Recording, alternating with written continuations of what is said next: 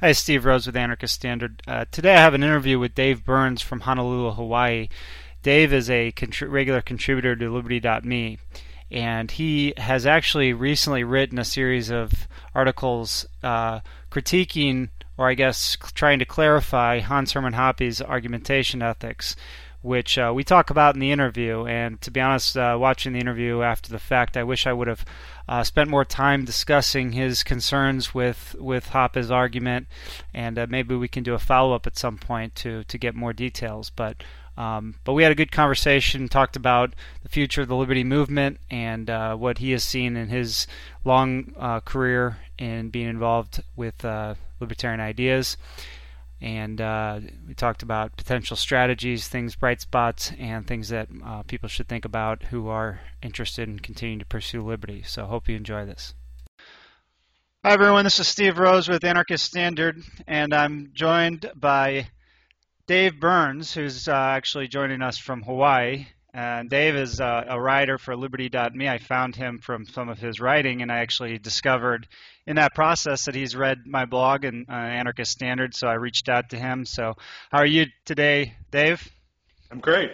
How are things in Hawaii? oh, weather is very pleasant. The state is very powerful.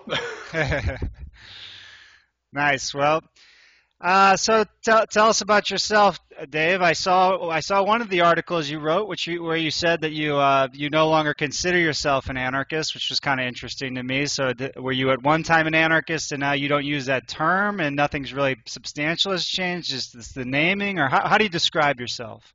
Okay, well, I used to consider myself pretty much a standard ANCAP, and I'm trying to sort of broaden my horizons and uh, and take, take things more skeptically and empirically and sort of see what leads to what.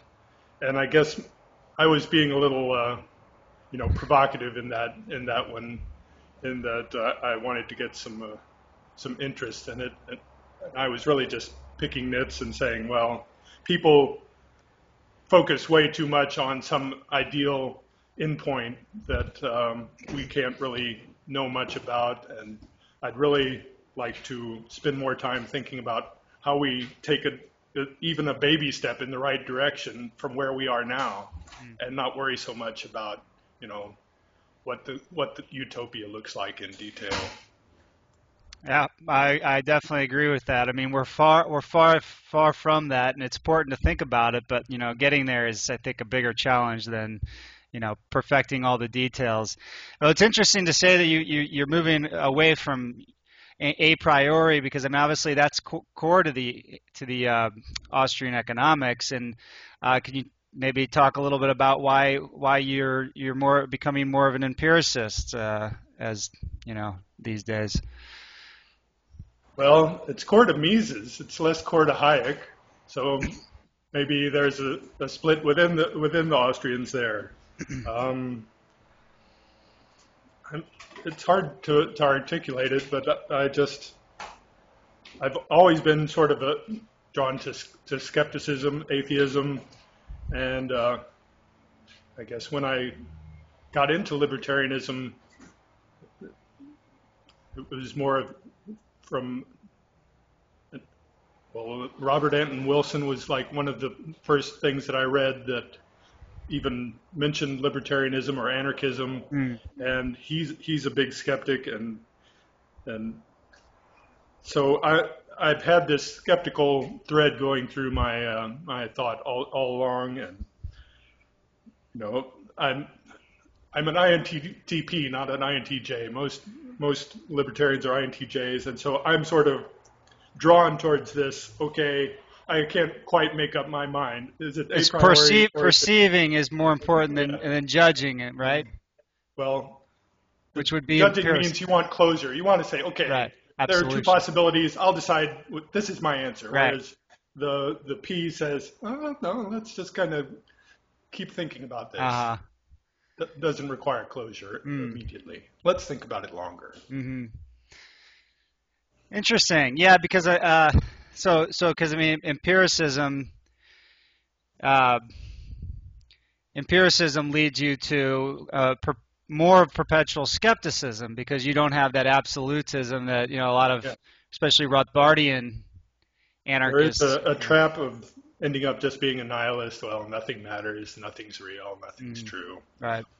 Can't know anything. I give up. hmm But yeah, so that's sort of a, a wave you have to surf in between the in between the, the extremes of well, I'm certain I can't be wrong, and of course you're going to end up being wrong, or oh, you can't know anything, so I won't do anything, which is kind of pointless. hmm So I'm trying to to Weave- find a path in between, between. if possible.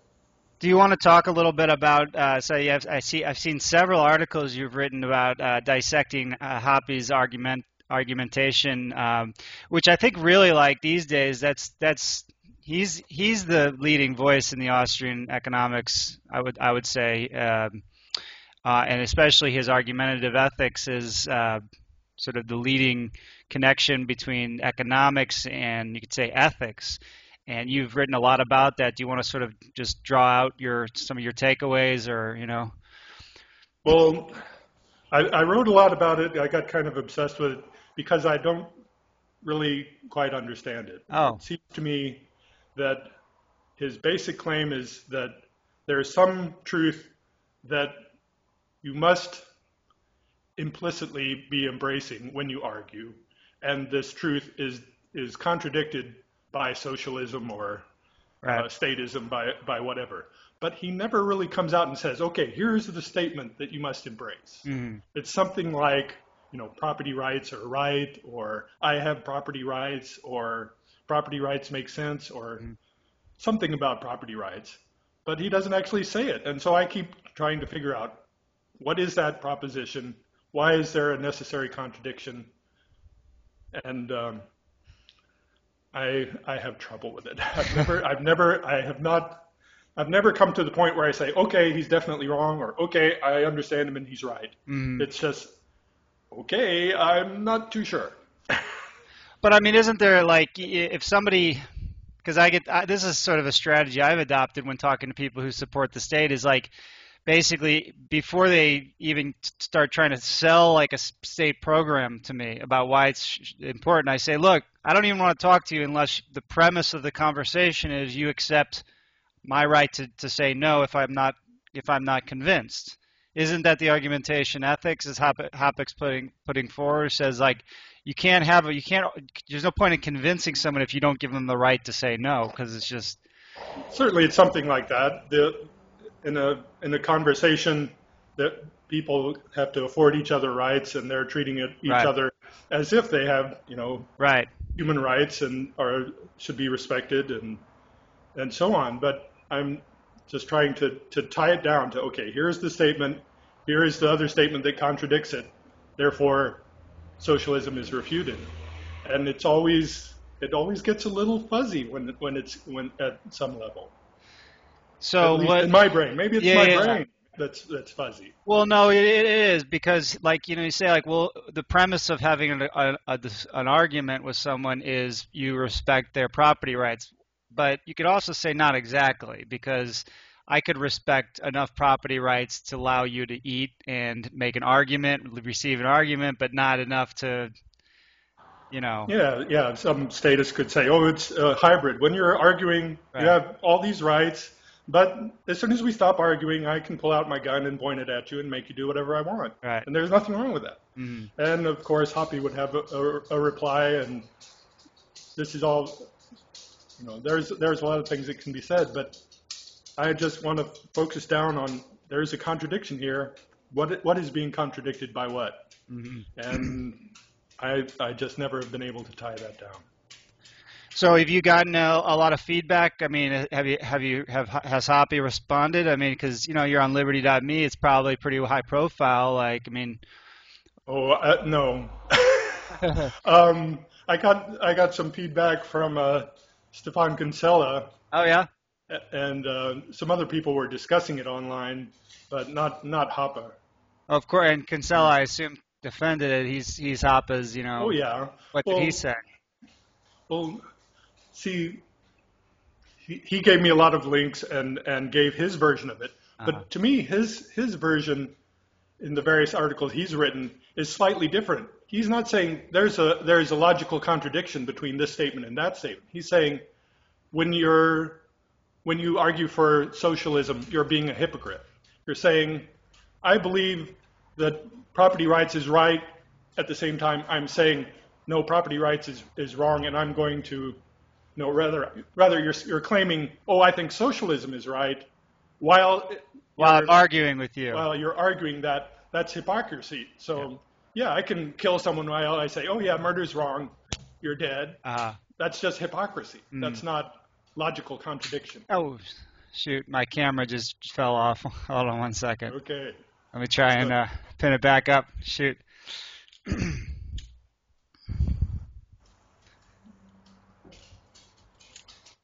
give some visual interest to the, to the video. I'll just tape it. I'm, I just have it on my screen here, so I had some rubber bands and they just popped off.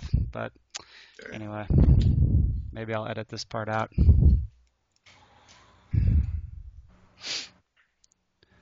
Cool.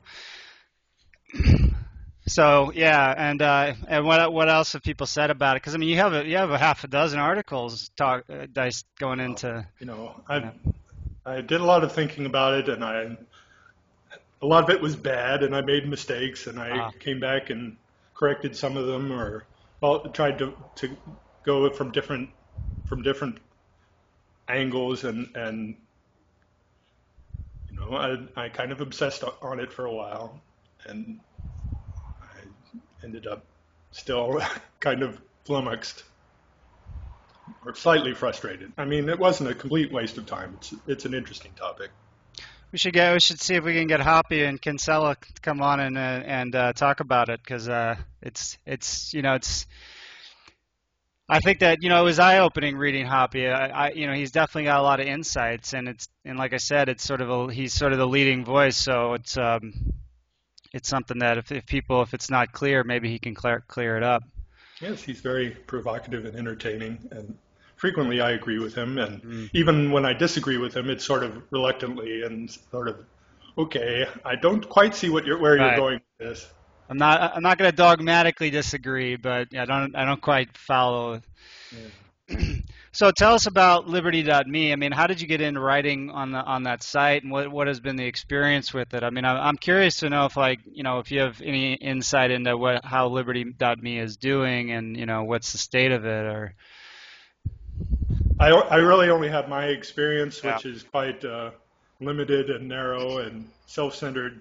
I heard about it when it was getting started up, and I said, well, I'm a little skeptical of the idea, but I would it would be so great if it succeeded that I'll just support it uh, and see what happens. Mm. And at first there seemed to be a, a, big flurry of activity, and and I saw a lot of interesting people on there, but uh, a lot of them seem to drop out, or they seem to be trying to sort of cross promote stuff on their own site. Right. And um, lately I've been interested in other things and not paying so much attention. I don't think they've got quite the, the right um, business model, or at least not not for me. It's mm-hmm. like I, I, I used to spend a lot of time there, but lately uh, not so much. Mm-hmm.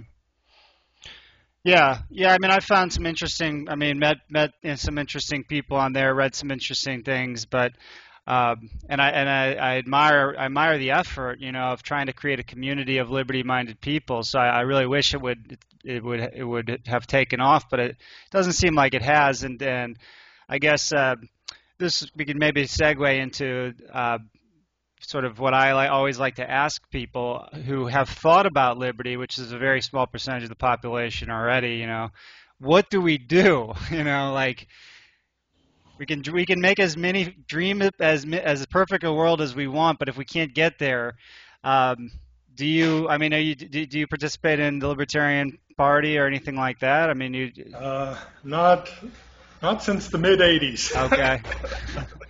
I read for I read for a, a, state representative in Austin, Texas, in '86, I think. Ah. Uh, but I quickly became disillusioned with uh, yeah. the Libertarian Party and and uh, decided it was unlikely to get anywhere. Or, well, you know, I'll keep my eye on it. If it ever starts to succeed, I, will be back there in a flash. Right. Um, so, what was the question again? Oh, I mean, what what advice would you give to, to people as far as how to how to create how to actually create a free yeah. society? You know, is it just a matter of of continuing to write, talking to people? You know, it's hard to stay motivated if we if we don't have really have a clear plan. So. Yeah, well, yeah, there's a there's a lot of people talking to each other on the internet or right. talking at each other, and and uh, arguments among libertarians about thin and thick and minarchy and anarchy and uh, this and that, and you know that's that's fine. I think that's that there there's some some virtue in that, some some usefulness in that, but that we need something that, that where something actually changes in the real world. I mean Steve Jobs didn't go out and say to people, you know, I have this idea for an iPhone. It's really great. Please tell everybody you know and make them want iPhones. Uh, he he showed them an iPhone. It's right. Pretty cool, huh? You want you want one? Yeah. And I think there are a lot of people that we could convince if we had our iPhone to to show them. Say, right. okay, here is New Hong Kong, where people actually have, free. have either a, a, limited state or no state, and they're actually interacting voluntarily. Maybe mm you would like to try it. Mm-hmm. But it's kind of a chicken and the egg thing, right? Oh, because oh, yeah. I mean, so you can convince people, then you're not gonna, you won't be able to have it. I mean, it's inherently a social. The difference between an iPhone and a political philosophy is you got to yeah you know like you could just you yourself can pay people to make an iphone you can't pay people to make a you know, free society really. I mean, if you had enough money, I assume you could, but yeah, that's that's a problem. But so we need to get creative. I haven't come up with the the magic the magic words yet. Yeah, well, I guess uh, in, the, in the Free State Project, they're trying to do something like that when in New Hampshire, and, and maybe over time. I mean, they they seem to be making some inroads with the state yes, that's there. fairly fairly promising. Yeah, and uh, have you ever been to PorcFest or? No, not yet. Okay. I keep wishing, but it's it's a long way to go. yeah, definitely from Hawaii. Um, my camping gear on the airplane. Yeah, I've often thought they should have a they people they should start a PorcFest West, you know, because people come from all over the region. You know, like I went up there this year from D.C. It was about a 12-hour drive, but uh, so you could do you could do some in California or whatever, and probably you know it's yeah. it's probably they make money from it. I mean, you think about fifteen hundred people; they're all paying a couple hundred dollars. You know, it's it starts to add up. Somebody's making money. I'm somebody's sure making some money. All making money. Yeah. The campground sure makes money. Yeah, and also the Free State Project, uh, which which sponsors the event, I'm sure makes money from it. So so I mean, I guess uh, I know that you've you've read some of my blog. That's that's one idea I'm trying to put forward, which um, I mean, I'd be interested in, in your thoughts about that, which is to, to, to sort of try to encode the ideas of liberty into a religion. I don't know if you're if you're religious or not. I mean, do you? I consider myself an atheist. Atheist, okay. But, but yet, the topic of religion, I think, is really important. It's I I want to sort of reconceptualize religion because the I, the uh, the issue of conscience, of freedom of conscience, is is so important. It's not a freedom that atheists should lack, mm-hmm. and so but yet we we get no respect. Mm-hmm. So um, some, somehow I want I want to try to address that to to and to reconceptualize it to to think of um, you know moral the the moral foundations of of politics of of economics, of, of religion, it's all kind of closely related.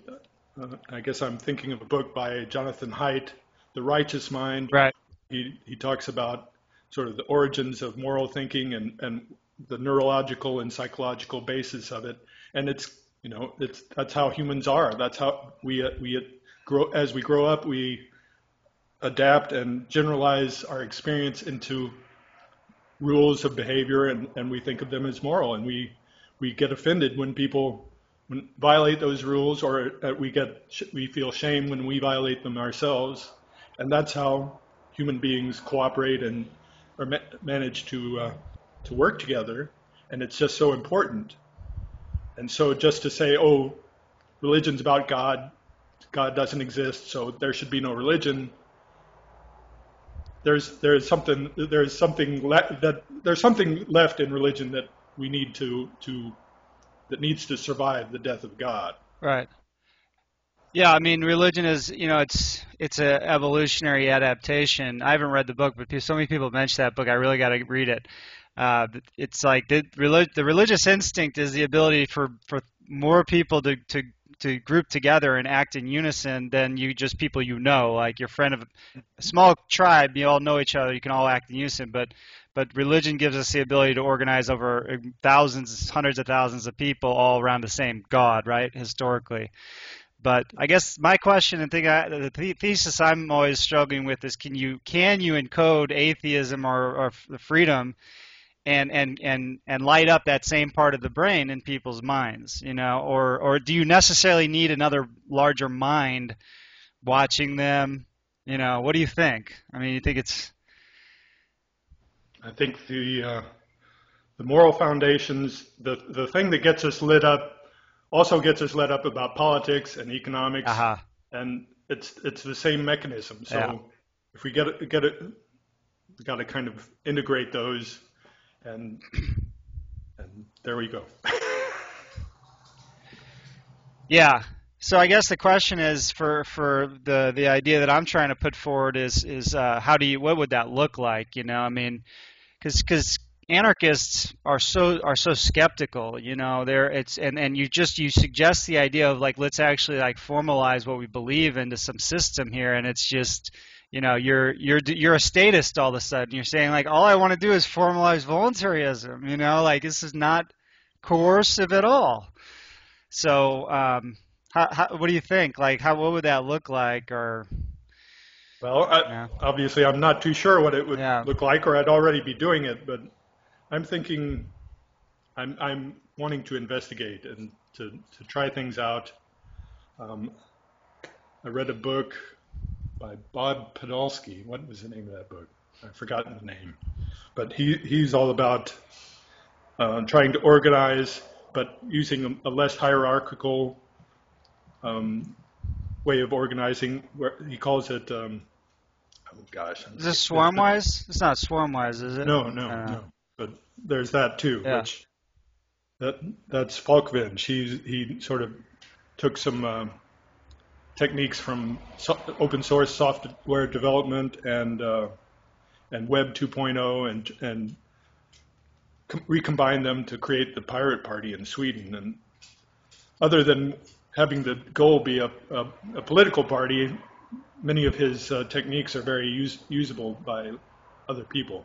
And in fact, the ironic thing is, I think the more people got involved with with the pirate party and using their techniques, the more empowered they would become and the less relevant the pirate party would be for them, other than its very narrow goals of saying, you know, down with the MPAA. Mm-hmm. Yeah, it's uh they they they found a new strategy, a new technique, but you know it's it's only good as long as they're the only ones doing it, perhaps, right? No, I think it's it's more um, individually empowering. It's like, okay, you want to do something, do it, do it. Do, it's the doocracy. You want something to happen, go make it happen. Uh-huh. Very, very, anarchistic. Yeah. Although the thing, the original thing they were trying to get happen was create a pirate party. But once once you know how to get things done, what's stopping you? Well, let's let's think about this though, because you know we, we are fighting a guerrilla war to a certain extent, and and many people when I talk to them about starting a religion of anarchism, they say, you know, that's exactly what we don't want. We don't want a central we don't want a central plan for liberty, and that which is true, you know, but we have a problem of resources, right? I mean, it takes it's it's it's laborious to create to write. It's laborious to convince people of our ideas. Like, I mean, these yeah, and and there's no there's no way of getting paid. You know, I mean, just not to be not to be overly like um, you know prosaic about it, but it's just like why are people going to make an effort?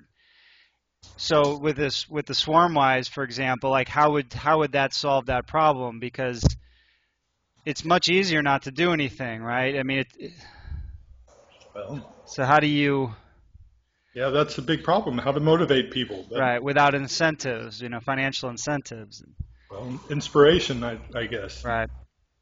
That's that's how um, open open source software is all about. Some programmer has an itch he wants to scratch, and he he gets a project started, and other people say, "Yeah, that sounds like a pretty good idea. I'd like to to to use that." So you know, that's how Linux got started. Right. Now, very successful in the server side, and and I think it, it's a good proof of concept. But it is quite a challenge. It, it, it's it's cat herding. Yeah. So So this other author you were talking about, Podolsky, what what was his what were his take takeaways? oh, he was um, he was wanting to sort of non-hierarchical organization. He thought that there should be sort of a mastermind type group of seven or eight people that that are that inter- interact, and that that then those form sort of cells and interact with other cells, and and in a, in a more of a network fashion rather than a hierarchy. hmm And uh, That's interesting. What, do you remember the name of the book? not offhand, Okay, well, Podolsky, Podolsky. Like- Yeah. E O D O L S K Y. I could I could send you a link Sure. later. Yeah, I'm interested in that. Um, And there's some things just in the business literature like uh, holacracy that's being used by who? That, that Zappos and uh, various other firms. Also very uh, fluid, non-hierarchical way of organizing. Yeah, I guess you have like there's there was there's always that tension, you know, between being in two between two two hierarchical, centralized, and and I mean the problem with the state is the state has massive resources and they're super centralized, but they can they can coordinate, you know, they can coordinate to to to suppress uh, people who opposition, you know, like so they have uh, that gives them a huge advantage. And I guess my thing is like until we have some way to actually coordinate to fight them, and at least in some respect, we're not we're never going to actually we're never going to be able to win. You know, like Well, because it's like in the liberty movement, everyone acts spontaneously on their own thing, but like you never. It's it, so rarely do you get success because we're not coordinated. Like let's say all the libertarians, all the anarchists got together and say we're going to go after one thing, uh, whether it's you know legalizing marijuana or whatever it is. That's all we're going to focus all of our energy and res- we would we would probably have more success. And then after we do that, then we go to the next thing. And then we but the problem is we nobody wants to do that. Nobody wants to give up their like special so we don't nobody gets any success, you know. Well, yes, that's a problem, but we can't we can't really adopt their own methods against them and expect success. They Yeah. they they are arranged to where they've they've got their advantages and their strengths, and we have to find their weaknesses, which are which are not necessarily going to be obvious. We have to be creative. Mhm. So it's a challenge. Or we could just be doing the Libertarian Party, and then everyone would be thinking that was a success. But they've they've got that that avenue blocked off. Right. So we d- we have to flow around them somehow, and I I haven't found the solution. Mhm. But there there there are indications of possibilities. So what else have you been think I mean what else comes to mind when you think about, you know, what what could we do? Well, um, What could individuals do? Well, Bitcoin is, is the most beautiful, obvious example of, okay, it wasn't even on their radar till it was already well established, and it just ignores them and goes around them. right. Of course, recently there's there's some danger that maybe it's getting a, sort of assimilated and and uh, that that they may be able to get their hooks into it. But it was really an excellent, you know, shot from left field that they really they weren't expecting and didn't know how to deal with for a long time. I'm not sure they know how to deal with it yet. There's still hope for it. Yeah. Well, I mean, because isn't aren't the, aren't a lot of Chinese buying Bitcoin to My wife was saying that two thirds of the Bitcoin is owned by Chinese, but I'm not sure where she got that statistic. Well, it makes sense. You know, you just buy Bitcoin. You walk out of, you walk in the airport. You don't have to declare anything. You have half a million bucks in Bitcoin. You're, you know, buy. You know, no taxes, anything. You get then you get somewhere. You just download it. right. Very, very uh, subversive to the state. Yeah. its power. But I guess at some point, you know, they're going to try to prohibit it and restrict it and control at least the conversion of Bitcoin to normal currencies, you know. In a way, that might be a good thing because then people would have to decide, you know, okay, I'm not willing to use Bitcoin. I'm going to stay on the straight and narrow, or I'm using use Bitcoin. only Bitcoin. I'm, right. I'm in all the way, and Never I'm going to break the law, and they're they're trying to mess with me. Screw them. Mm-hmm. Yeah, Bitcoin's an interesting phenomenon. And, and anything else, uh, you know, that's that's promising on your radar at this point? Like, you know, you're excited about? The internet, obviously, before the, the, the internet existed, so the, our horizon seemed very, very limited. Mm-hmm. Um, BitTorrent is, was an interesting development that that the uh, digital rights management people really hate, and but yet can't can't get rid of.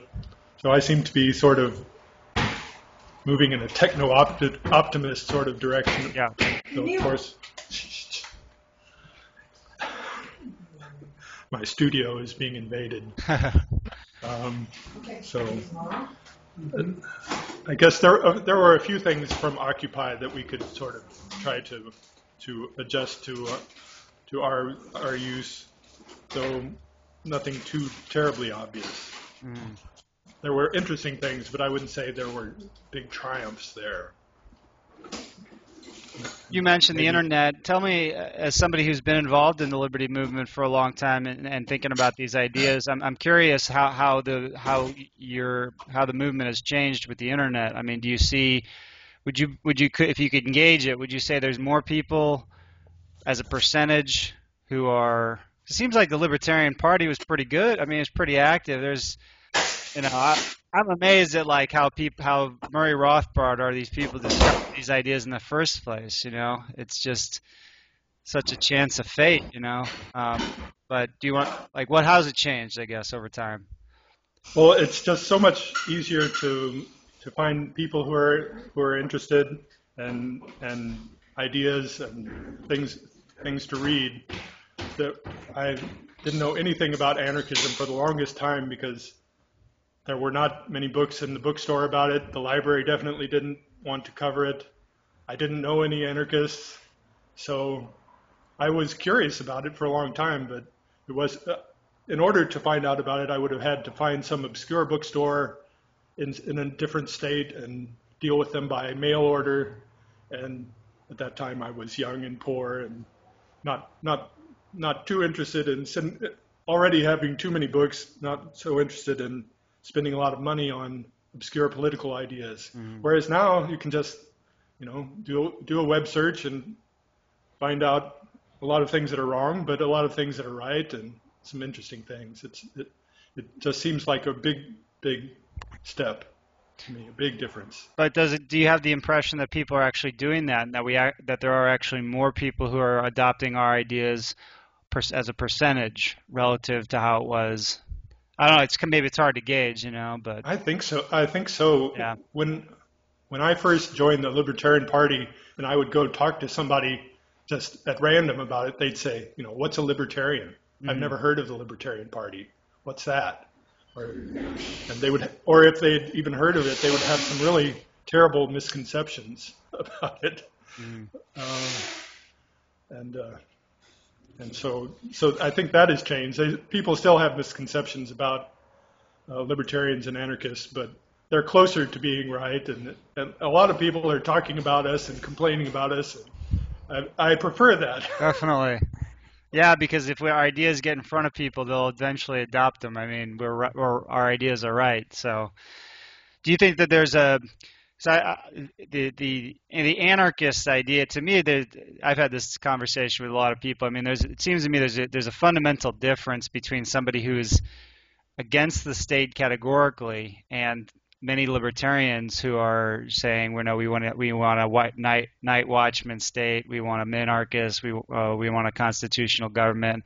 Um, uh, do you agree with that assessment? That there's that there's, there's a huge chasm there. It seems to me. Well, cer- certainly within the movement, that's considered a, an important issue, and uh-huh. people spend a lot of time thinking about it. I'm again sort of sort of skeptical. That's sort of you know we haven't figured out how to, to limit a state. Right. We haven't figured out how to live, how to get rid of a state. Right. So until we figure out one of those things and actually try it out and say, okay, here's how it works or here's how it doesn't work, you know, I'm I'm more about how do we get off the dime right now. We we've got all these ideas, but Bitcoin is the only big thing that's happened recently, and I want more. Yeah. Of course, of course there there maybe some pots boiling, and I didn't know anything about Bitcoin for a long time, so maybe something's happening that I haven't heard about yet. But I mean, doesn't doesn't the difference between a limited government libertarian and, and, an anarchist? It's a, it's an attitudinal difference to the government. You know, I'm in D.C. and there's a lot of libertarian think tanks here, a lot of, a lot of self so-called libertarians active in politics, and and for me, it's like like you were saying uh, about it becoming a moral issue if if you think the government is criminal, it's it's a moral. Like you're you're I'm morally outraged, you know, as opposed to just saying, yeah, you know, government was too big or whatever. So I guess it really is a difference of direction about how you approach the state. In one case, you condemn it categorically. In another case, you sort of try to work with it, you know, or minimize the evil. Right. Well, it also depends on how how you define things, because it seems to me um, there was another guy with a website that that had a nice provocative um, blog about this, which which was just sort of how what what's the sort of minimum thing that you could take away from the state that would turn it into just a membership organization, and and then you could call it voluntary, and it would have to to compete, and and so so he he was sort of facetiously proposing a, a, constitutional amendment that would that would do this.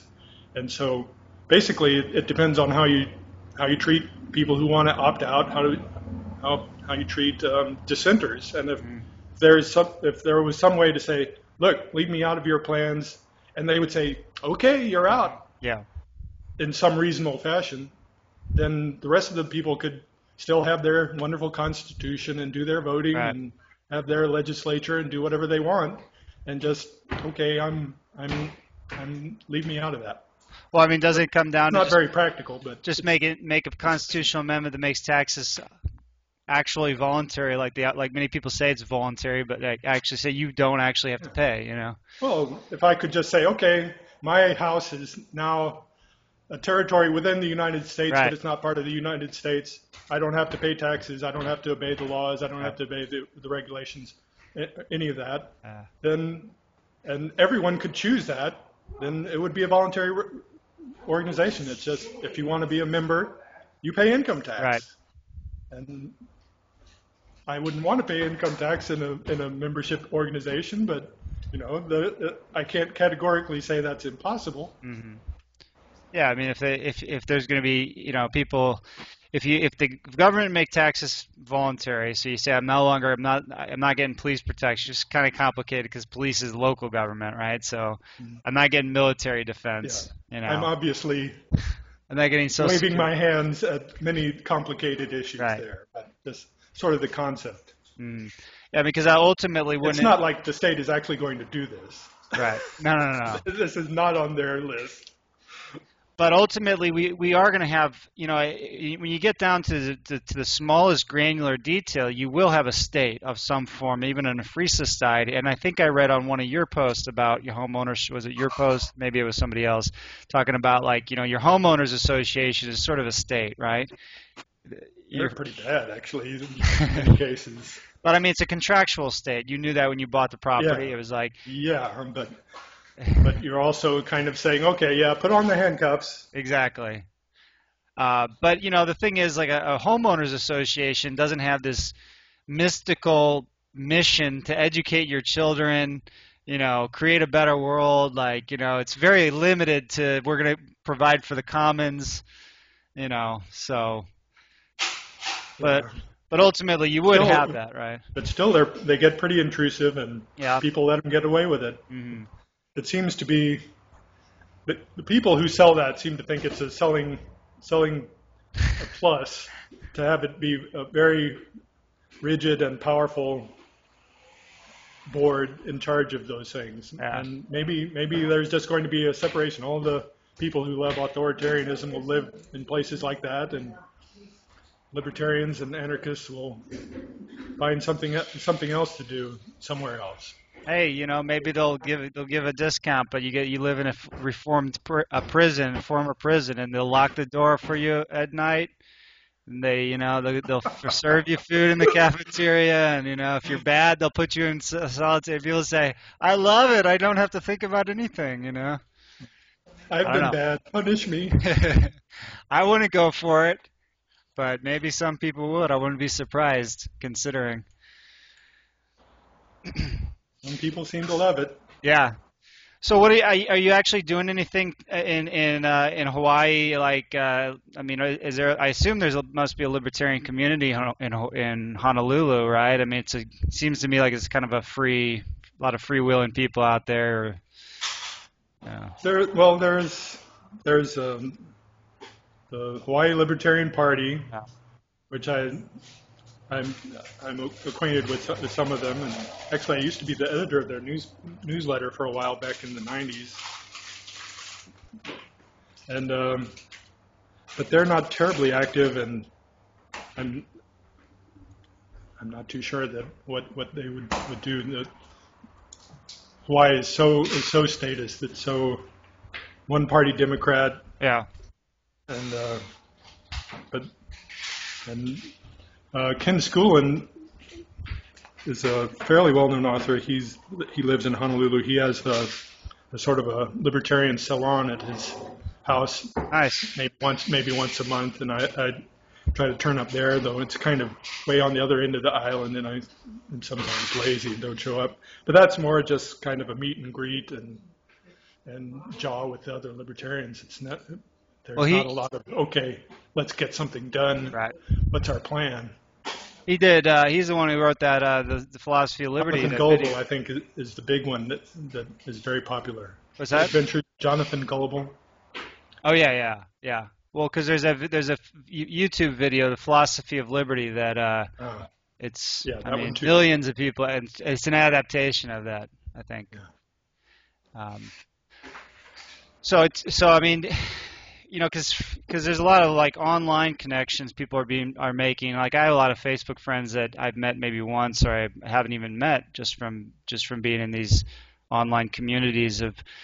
But it really it seems to me like it, it's really going to come down to like actually having communities in your local, you know, Yeah. people you you you go you know you go out with at night, you know uh, your your friends, your your relationships that you make. You know, those until those become based on the shared values of anarchy or, or voluntarism, they're not. You don't you don't have that constant reinforcement. You know, Yeah. so It like, like, but there's so few of us. It's hard.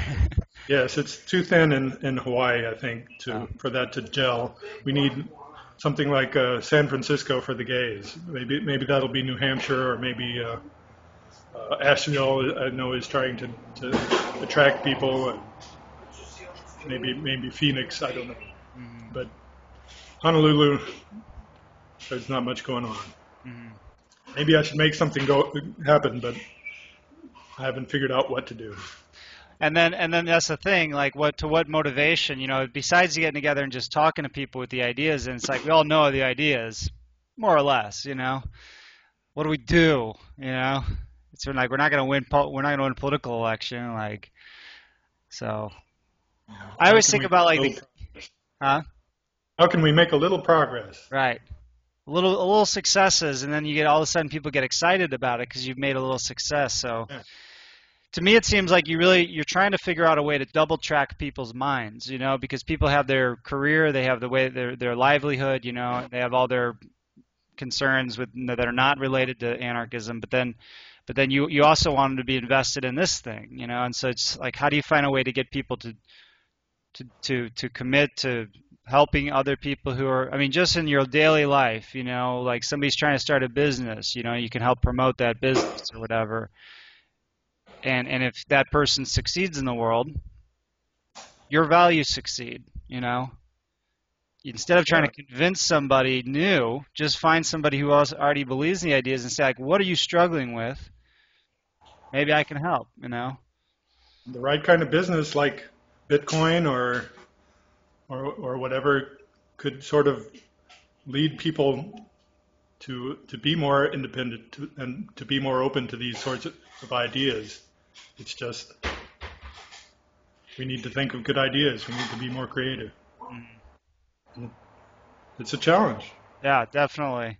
I wonder how I wonder how it will turn out. You know, I would love to have a crystal ball to look at 10, 10,000 years from now and see how who cracked the code or who you know how, how they maybe there maybe we won't humans won't be here then because the state took over and killed us all. But I don't know. We gotta we gotta we gotta figure it out somehow. Gotta hope for the best.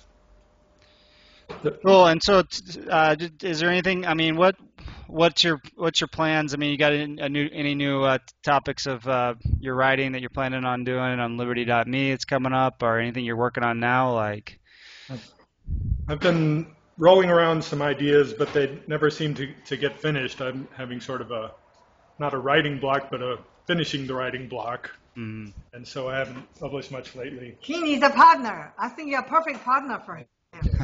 Please. Yeah. Interrupt. Thank you. I would, I would, uh, you know, I'd love to like, keep in touch with you and, and, and talk with you about my writing and your writing. You know, it's. Uh, I definitely will be keeping an eye on your your uh, your blog. I'm, I'm, subscribed, and so I get a little email every time you publish something. Um, but yeah, I'm, I'm sort of, sort of, uh, hopefully in a gestation phase, and not, not just uh, totally stymied. These kinds of conversations, when I have them, they always stimulate new ideas for writing because things come up that I haven't thought about, and you know, and then and then I was like, oh, I got to figure this out, so I'm gonna write an essay about it. I haven't written much recently because I've been editing all my, rewriting all my essays. I'm going to actually publish them in a book. Um, so I've been working on that, but start, I'm starting to write some new stuff now, so it'll be, be coming out soon. I'll look forward to it. So, well, it's, it's it's been great talking to you. Is there anything else you want to end with? I mean, just you know, imagine you're talking to however many ANCAPs that are watching this or voluntarists. Like, you know, you're somebody who's been involved in this with these ideas for a long time any advice to give them about what they should do or you know directions they should look? Well, just sort of um, try to try to see the positive. It's easy to to sort of obsess about you know the latest cop beating story or other things that are sort of depressing, but yet there are a lot of long-term trends that are that, are, that seem more positive and that give, I think give us good reason for hope that um, that 100 years from now things will be really, really different. nice. In a good way. Well, great. Well, uh, thanks, thanks so much for agreeing to talk, David. And uh, I've enjoyed, I've enjoyed your writing, and uh, let's keep in touch for for sure going forward. Same here, Steve. Thanks. Okay. Take care. Okay. Bye bye.